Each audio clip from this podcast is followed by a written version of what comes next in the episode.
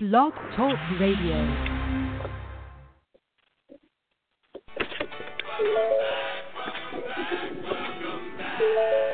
You are listening to Countdown to Kickoff.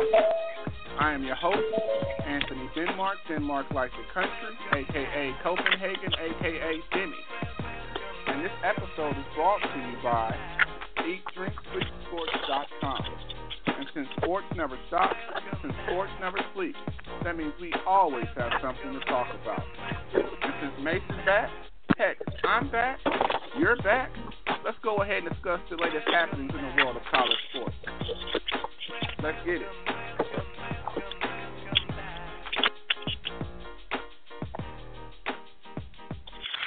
And welcome, welcome, welcome.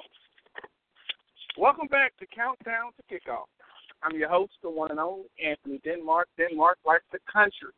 And college football fans out there, can you guys believe we are 163 days until week one of the college football season?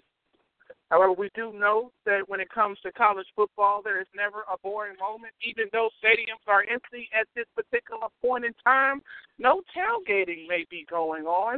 We do know that we can always rely on coaches to keep us entertained. Show we have a lot of things on tap today. And past podcasts, of course, you can follow on Instagram, Twitter, Stitcher, and on iTunes, I had a little rant where I talked about freshmen coming to universities not to hold clipboards, not to get red. And I specifically pointed out some of the programs I talked about was TCU with Shawn Robinson, the four-star dual threat quarterback, and also, of course, in regards to Dwayne Haskins and Tate Martell, who, of course, Dwayne Haskins, of course, is a redshirt freshman at Ohio State who did wonders um, during bowl prep. And, of course, also Tate Martell, who, of course, is undefeated during his time at uh, Bishop Gorman and, Te- and North. When you make rants like that, you want to make sure that you provide an opportunity to have those experts who cover those particular programs to be on the show, to share their insights, to let me know, in fact, my thoughts were accurate, or if maybe my thoughts were just straight out of left field. So we're going to talk about that on tonight's show. In addition to that, since we know that there's no football games until 163 days, we do know that we're going to talk about coaching rent. We're going to talk about coaching milestones. Cut. We're going to talk about laws and its impact on college football because I tell you today, there was one law that may actually provide an exemption that may make me think twice about going to a game um, in Arkansas, Pig Sooie. So that's what we're going to do on today's show. I'm excited. I hope you guys are excited. Uh, of course, right now, uh, we do know that we're getting an opportunity to tickle our beat for college football fans. We do know that, as I've said in times past, March Madness is an appetizer. And college football always will continue to, be that main course. So we got the Sweet 16 happening right now. We saw Gonzaga make it to the Elite Eight. We saw Oregon take down Michigan. But like I said to you guys before, college football is the main course.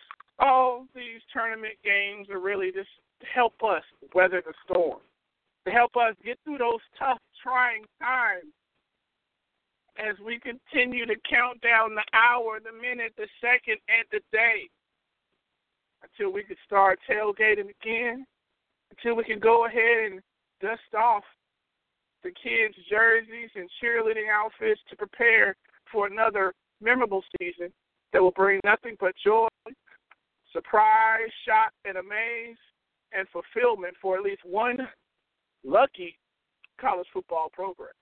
Last year, of course, it was Clemson. Congratulations. But we do know that 2017 is a new year, y'all. You know ultimately that before you can talk about the game, before you can start preparing for week one, there's one great guy who I believe said it best. Before we get, before we get to week one of the season, franchise player, and we're in here talking about practice. I mean, listen, we're talking about practice, not a game, not a game, not a game. We're talking about practice, not a game, not a, not not the game that I. So we're gonna talk about practice, y'all. Not a game, but practice. So we're gonna talk about spring games. We're gonna talk about what our expectations are because we can't talk about games yet because we still have 163 days. So until then, we have to talk franchise about player, and we're in here talking about practice. I mean, it, listen, we're talking about practice, not a game, not a game, not a game. We're talking about practice, not a game, not a, not not the game that I.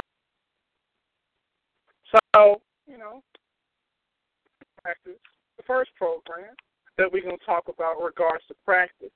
Let's go ahead and get our caller on the line. He covers the Ohio State Buckeyes, covering the Buckeye football program for SB Nation. We're going to talk about practice. We're going to talk about pro days. And we're going to talk about quarterback. Let's go ahead and get him on the line. How are you tonight? I am doing fine. Now, I started the show by saying that we're not going to talk about the game. We're going to talk about practice.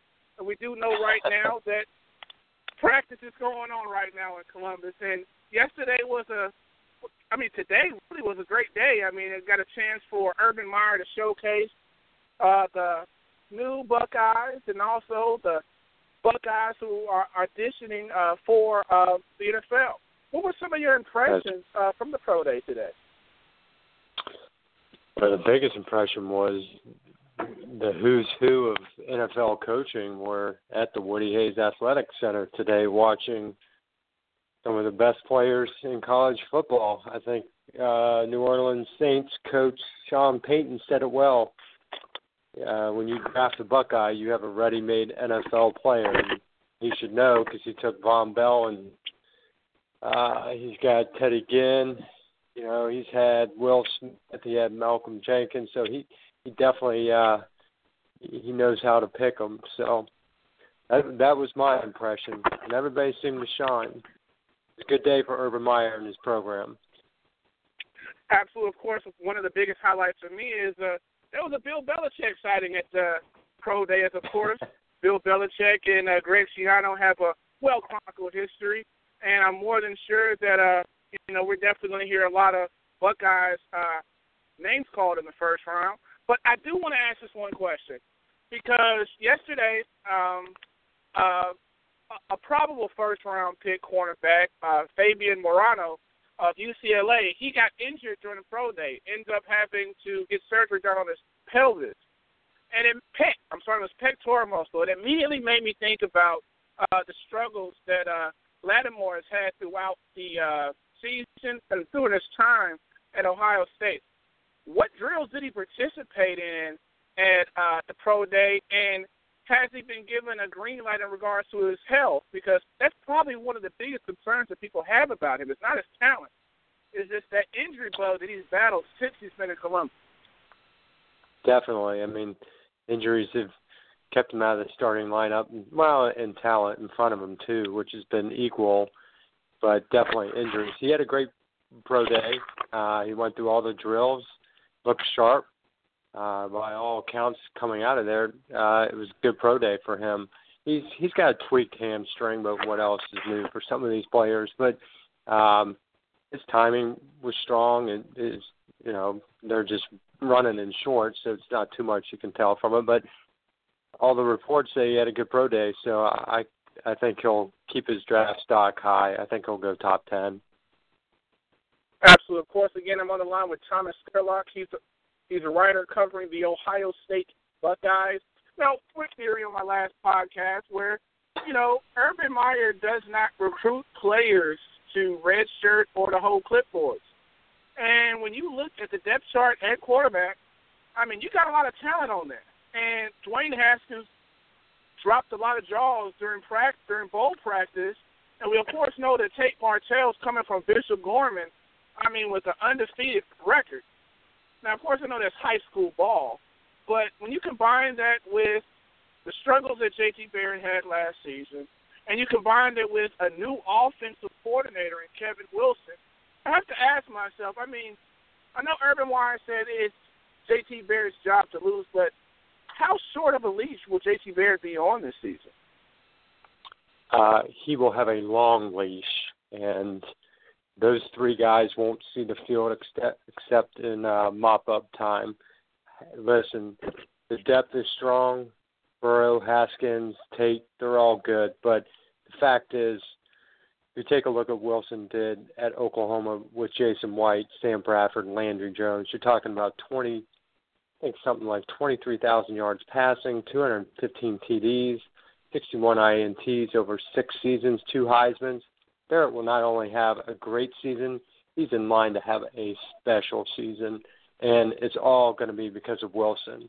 That the worst hire Urban ever made was Tim Beck. Now that he's gone and Wilson's in, this offense is going to flourish again. Yeah, I honestly agree with you in regards to Tim Beck. Tim Beck always gets the job. I mean, he must be a master at interviews, as of course he's now going to possibly destroy another quarterback potentially uh, down in Houston uh, with uh, Buechele and Ehlinger. But of course, you know, we'll see how that situation works out. But of course, we do know that one of the sources of the struggles that J.T. Barrett had last season was largely due to uh, him not really getting being on the same page with the receivers. Now, I was looking at uh, Bleacher, and I saw a receiver uh, from uh, Ohio State who everybody seems poised to be going to have a breakout year this year. Now, he, of course, was actually quite impressive in the game against Clemson, had 96 yards receiving. Uh, but tell my listeners a little bit about Victor and uh, why this guy is going to be one to watch in the spring and, of course, during the regular season. Well, he's got all the, the tools to be the next great receiver at Ohio State. He's tall, he's lanky, he's fast, he can stretch the field. Uh, reports are he runs good routes, which that would put him ahead of the game of most of the receivers over the last few years. But uh, I think he's going to have a a breakout season as a true sophomore. But honestly, it's going to start up front. I mean, if they don't get the line problems fixed, it won't matter who's running routes because Barrett will be under pressure. And I think that's the greatest impact that Wilson's going to have this off season is just fixing the offensive line so they can pass protect so Barrett can get the ball out to those guys. Absolutely. Again, I'm on the line with Thomas Sherlock. He covers the Ohio State Buckeyes. Now, of course, we do know that. I mean, we've always heard this phrase DBU thrown around so loosely. we've heard, of course, Florida say it. We've heard Florida. I mean, every program says DBU, but I mean, when you look at what has happened at Ohio State these past two seasons in regards to their depth and talent in the secondary, I mean, it does when you have guys leaving at such a high rate, that does leave a lot of people now having questions. Are we is it safe to assume that these talented freshmen, and I mean talent is an understatement, are just going to come in and there's not going to be a drop off? I mean, you got Okudah, who already people are talking about as being the next great one. Yeah, yeah he Okudah probably will be the next great one. He's going to play a lot this year because there's, you know, either safety or corner back and forth. But I, I think with the transfer of Kendall Sheffield from Alabama, along with Damon Webb. But there's some good experience back there. Denzel Ward's having a good spring, but you got to transfer that to the regular season. Eric Smith is finally healthy, so I mean that's one position where we've just had incredible depth, or Urban's had incredible depth uh, through his recruiting. So I expected to be very little drop off, if at all, which is amazing considering what the last two years they've done. But between Kendall and Damon, that's good enough ex- experience back there, and then the the rest of the guys, you know, they'll come along, but the boys up front will protect them a little bit because the front seven is just going to be, if not the best in college football, one of the top three. So that will protect them a little bit. absolutely downright nasty. Bosa, of course, is going to do great things. But literally, a, now a full yearly recovered from his uh, little minor ACL injury that he had uh, yeah. in high school. Now, of course, one of the things I do want to ask you, and um, is you know we do know that right now, of course, you know we have 163 days until kickoff, so we have to talk about practice. We talked about Victor. We talked about Okudah. Who are some guys that we need to be keeping our eyes on to uh, possibly see, possibly break out uh, out of the shadows and uh, you know get an opportunity to become their own pro- premier player. I mean, because you know they have the talent. Now they some guys who are buried on the depth chart, either due to freshmen or due to uh, talent. Uh, who, who, who should we have our eyes on this springtime? Uh, yeah, it, it, it's tough to tell just yet, but I mean, I I think Denzel Ward in the backfield, or I'm sorry, in the secondary is going to have a great year. He's one of the fastest players on the team. He just uh, he hasn't had a chance to crack depth chart yet. I think McCall in a hybrid role is, is uh, poised to kind of to have a I don't know if he'll have a breakout year, but I think he's going to be a a key target for Barrett this year. And I would look for one of the younger uh, tight ends. I mean, I like Marcus Baugh, but he's not the best receiver. Um, so I look for one of the younger tight ends to kind of make, get out on the field and they start making plays. I, I see them getting on the field a little bit more. Absolutely. I want to thank you for coming on to the show, and I definitely uh, want to have you on throughout the off season and during the season as we continue to follow uh, situations as well as uh, seeing uh, how these Ohio State Buckeyes continue to prepare for a 2017 redemption season. Agreed. I appreciate it. Happy to do it. Now, of course, one of the things that's quite awesome about Ohio State is we get to a particular point where we begin to expect excellence all the time. And I think probably one of the best things that could have happened to Ohio State was how they lost to Clemson. When you put up a goose egg, it doesn't matter how many stars preceded your name when you came to Columbus. Because that goose egg provides extra initiative, puts everybody on notice. Whatever your billing was when you got here, it really just doesn't matter. But one of the things I'm going to be very intrigued to watch this off season is being able to see the progress of Alabama transfers. Now, Nick Saban once famously boasted that players who transferred from Alabama rarely experience much success upon leaving. And thus far, you know, this track record actually has been quite accurate. But we know that Alvin Kamara, the transfer from Alabama who went to Tennessee, is going to prove that theory wrong. And so it's going to be very intriguing to see how Sheffield does. He couldn't cut it at Alabama, fell behind on the depth chart. Maybe it was the coaching style of Alabama's Nick Saban, and of course, maybe did not mesh well with Sheffield. So we're going to see how that situation ultimately ends up playing out. Because history suggests that Alabama players rarely do well once transferred. But Alvin Kamara, of course, proved that wrong, and we're going to see if Sheffield's able to do the same. Now, to be honest with you, even though, of course, you know, Thomas definitely did drop the knowledge to us about Ohio State, I, for one, think that that leash is a little bit shorter than a lot of people may initially presume that it is. Dave, when you lay out a goose egg against Clemson, how well JT Barrett was two years ago really doesn't matter. And it's awfully convenient for you to be able to blame receivers when ultimately we do know it may sound weird to say this, but the buck in the Buckeyes has and will always stop with the quarterback. So I, I think that of course, you know, Ohio State's going to continue its trend of probably winning its first five games quite easily. Of course, we do know that they open the season with the cream puff, but they do, of course, have to play Oklahoma, which I believe is vastly overrated when you consider the amount of losses that they they had on the offensive side of the ball. No Perine, no Westbrook, and no Mitchell. But when you enter into conference play, where it seems as if JT Barrett has begun to struggle, that's where I think the leash will begin to tighten.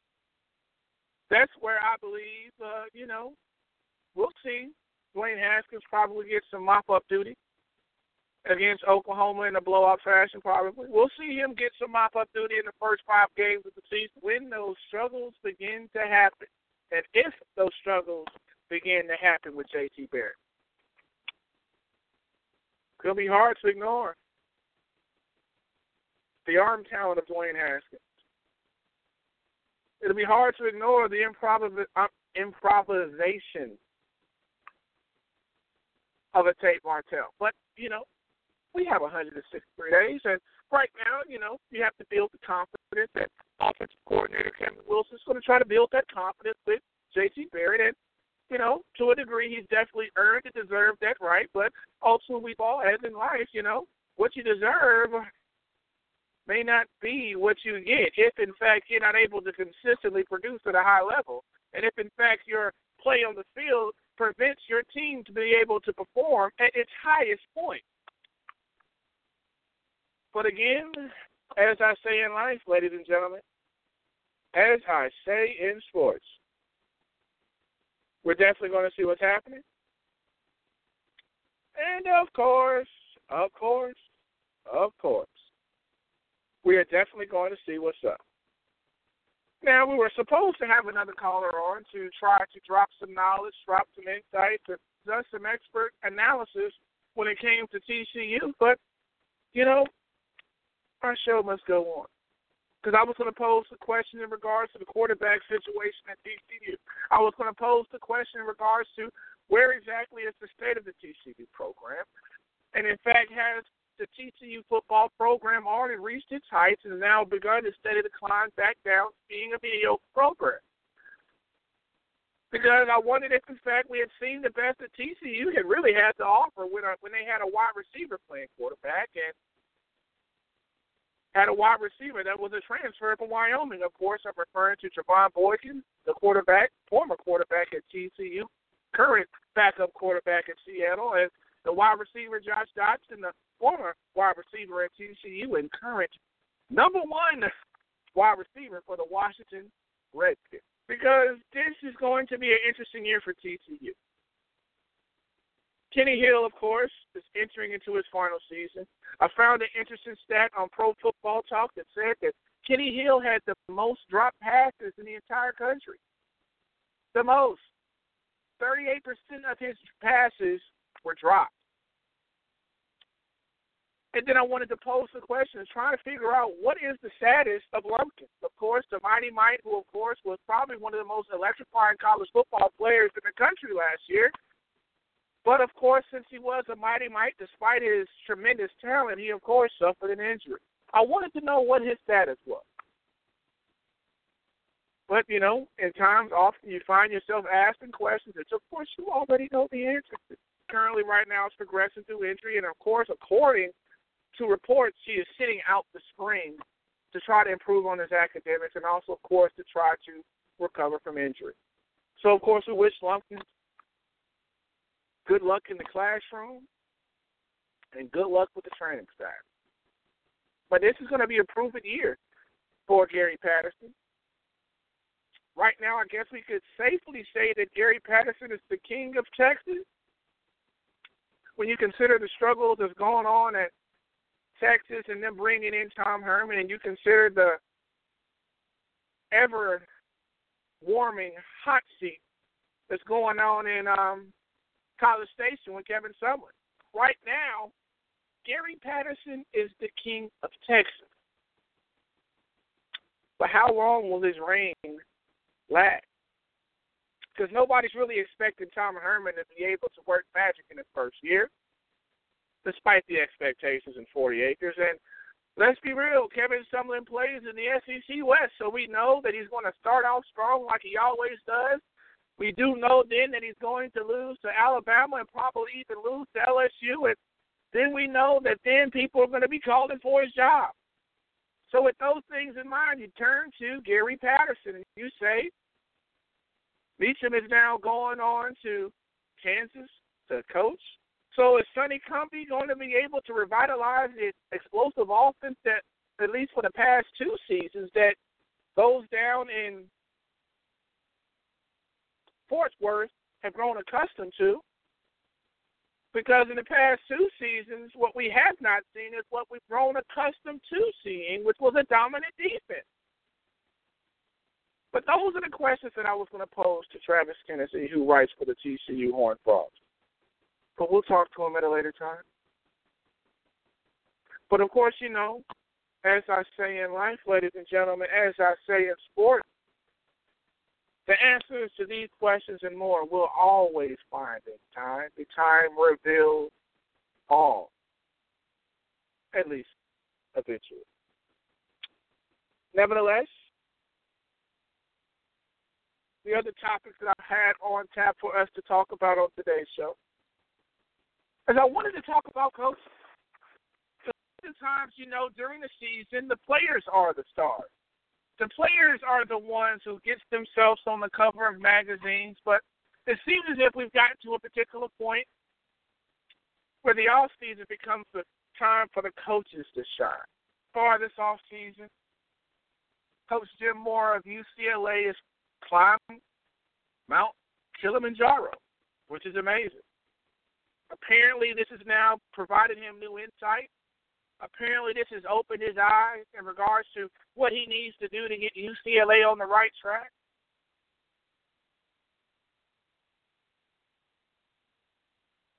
Jim Harbaugh, Jim Harbaugh, he of course has spent his off season playing ball games with his family, posting up two year olds, and giving hard fouls to his brother, uh, who's the coach of the Baltimore Ravens.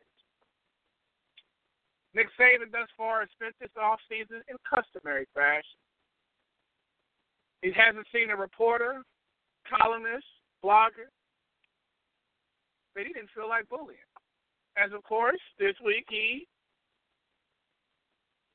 put his words to work in action, and of course, did a nice little bullying job on a reporter who was just doing their job asking the question. But we are only 163 days and coaches are finding themselves now in the limelight. During Michigan State's Pro Day, which of course was today,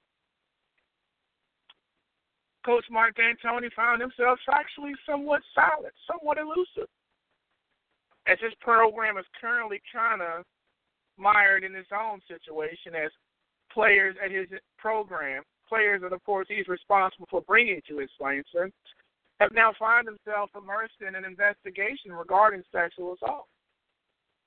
When reporters attempted to try to pose questions regarding the status of those investigations, Mark Dantonio found himself eluding those questions as, as well as his players elude tacklers, or as well as Michigan State eluded the win column this past season. And of course, probably one of our favorite coaches to follow during the off season, Bret Bielema, down in Pig Sooie. He, of course, you know, finds himself having to answer answer questions that actually pretty much are unrelated to football. As a, a vote is recently potentially going to be passed that will allow fans or opposing fans to attend games in Arkansas armed with their weapons. One of the elected officials in Arkansas is trying to provide an exemption that will permit players, will permit fans to be able to attend games, will attend functions, period, in Arkansas. Well, since there's no pro team, that means primarily football games or basketball games able to carry their guns. And I don't know about you guys, but for me, it's like there's two things that you just don't mix together. One, I had a problem when they had permitted uh, they permitted college stadiums to be able to sell liquor. Of course, sure it was a bang for the economy. I'm sure that it was a bang for bringing in money to the school. But now we're going to mix in alcohol and weapons. And we already do know that at times, you know, that things oftentimes get quite contentious at games between fans. And that's without including liquor. Now we're going to add liquor and guns. Now, of course, this is not yet become official, but I don't know about you. Even though I love Pig Sooie, that law does pass. I I I can really see my days of attending Arkansas football games and seeing 40 what 40, 40 minutes of hell. I can see those days no longer being included in my future. But again, again, as I say in life, as I say in sports, we're definitely going to see what's happening, and we're definitely going to see what's up. Now, when I was talking to Thomas, I mentioned about potential first round pick cornerback Fabian Moreau uh, from UCLA. Well, Fabian Moreau, of course, he of course right now he did well at the combine, impressed at the East West Shrine game, impressed so much that now people find themselves talking about him potentially being one or possibly ten cornerbacks that may hear their names called as one of the top 50 in the top 50 picks.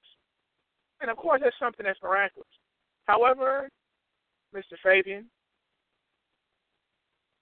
suffered an injury as UCLA had their pro day yesterday, and for some reason one of the teams that he was working out for, they wanted him to do some bench press. You know, I've done bench presses before, all the time, you know, but however, while doing those bench presses, he sprained a pelvic muscle, and that pelvic muscle required surgery. And for me, it made me want to get on my bully pulpit and posed the question of why did he need to. Baby Moreau, of course, was a fifth year senior, played at UCLA for five years. Has all the tape that you could see. Fabian Moreau was fortunate enough to go to the NFL Combine. Performed quite remarkably. Did position drills, did the bench press, all those things. What was the point of him doing that? Now, of course, I'm more than sure that the competitor inside of him would definitely say that, hey, I'm trying to make my money. I'm trying to boost my stock. I did not come into uh, the off season with much buzz as being about Moreau being one guy that people oftentimes didn't mention. So I understand his grind. I understand his focus. I understand his desire to try to boost his draft stock as high as possible in order to try to get an opportunity to provide an op- a chance to provide for his family, his mother, and do what Amari Cooper did this week, which is he bought his mom a car, bought his mom a house. And I understand that. But at the same time, in his ambition and drive to try to get his stock at its highest, it's almost gotten to a point where now these players who've down five years worth of film, pro day, combine, each time they go to a private workout, they've now gotten to the point now where they're placing their futures at risk. Early on my last podcast on Countdown to Kickoff, which of course you can find on iTunes, on Stitcher, I mentioned that, you know, Sidney Jones, also a cornerback who many people said was probably one of the top three rated cornerbacks in the entire draft you know, behind Marshon Lattimore, who we talked about earlier, maybe some behind Quincy Wilson, Florida. But he suffered an injury, and that injury that he suffered while doing position drills is going to suffer and cause his draft stock to plummet. He's likely not to hear his name called in the first round, quite a few million dollars, doing a position drill that was well chronicled on tape, well chronicled at the combine, and so each time that these guys find themselves at these pro days doing private workouts, doing more work, putting more strain on their money making bodies, they're putting themselves at a risk for injury. Now, I like to do the analogy. I oftentimes find myself trying to compare things. So I'm going to try to compare this to NBA players and wrestling. People don't like that they rest, but also people want to see a good product. And people also realize that the plan is not to, to do well during the regular season, but to be able to max out during the playoffs. Well, applying that same philosophy and thought process toward college football and these young men, I consider that right now the off season provides a great opportunity. You know, you take the necessary risks that you have to, which of course is going to the combine. If in fact you're not invited to the combine, then of course pro day it goes without question. But at what point is continuing to do these private workouts? Are you now placing yourself in a vulnerable position of risking injury? Thus far, Anthony Jones has suffered an injury doing unnecessary workouts. Didn't need to do it. Fabian Moreau from UCLA has suffered an injury doing an unnecessary workout. Check my bench press at the combine. Check those numbers. And I just wondered, you know, I saw that Pat Mahomes, Texas Tech quarterback, has 10 private workouts lined up with 10 different NFL teams. And I truly wonder, of course, I understand his, his drive, I understand his ambition, I understand his desire to try to boost his stock to as high as possible. But again, where do you get to the point where you boosted the your boost has reached a threshold and now all you're doing is providing additional wear and tear on your body that's only going to harm you in the long run. But again, you know, this is a decision that ultimately is going to come down to an agent and a player. But again, you know, as I say in life, as I say in sports, man, we're definitely going to see what's happening. And of course, when this whole situation plays out, we're definitely going to see what's up. Now, right now, you know, spring practices are begun, I think, literally everywhere now. Everywhere.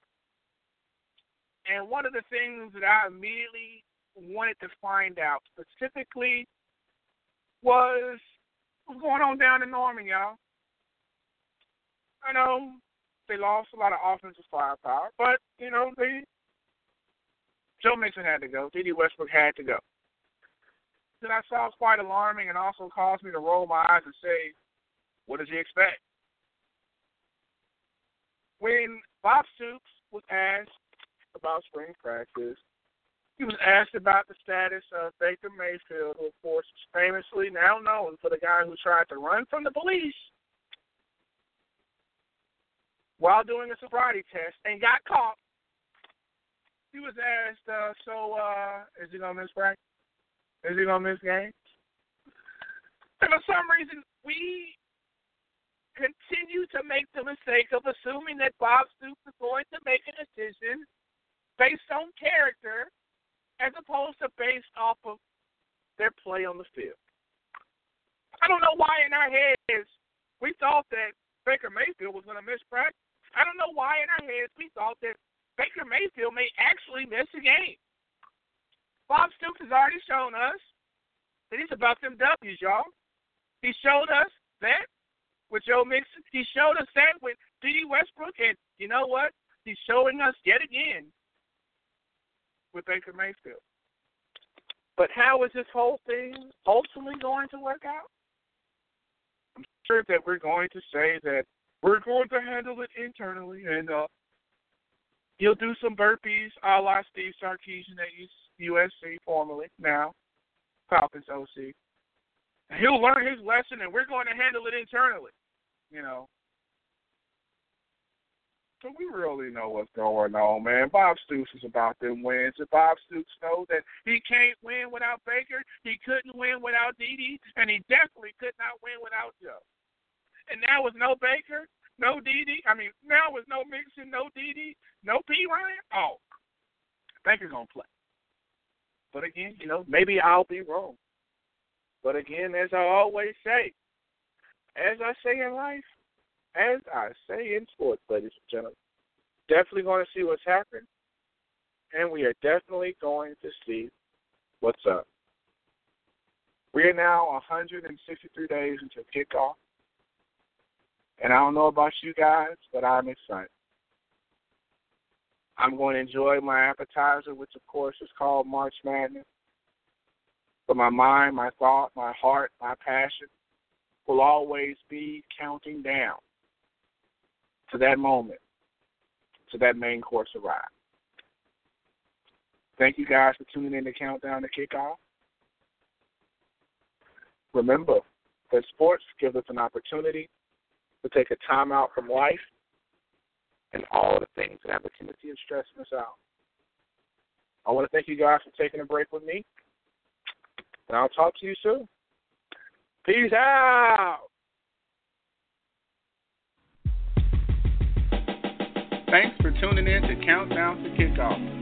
Our show airs live every Tuesday and Thursday at 11 p.m. Eastern Standard Time. If in fact you missed the show, make sure you subscribe to the podcast by typing in count and the number two and down, one word. While you're at it, make sure you also follow the latest happenings in the world of sport with us at Eat, Drink, Sleep Sports and the number two. And you know what? If you've gone that far, be sure and check out our website for the latest happenings as well at eatdrinksleepsports.com. Until next time, college sports football fans, stay tuned. I know I will. Peace.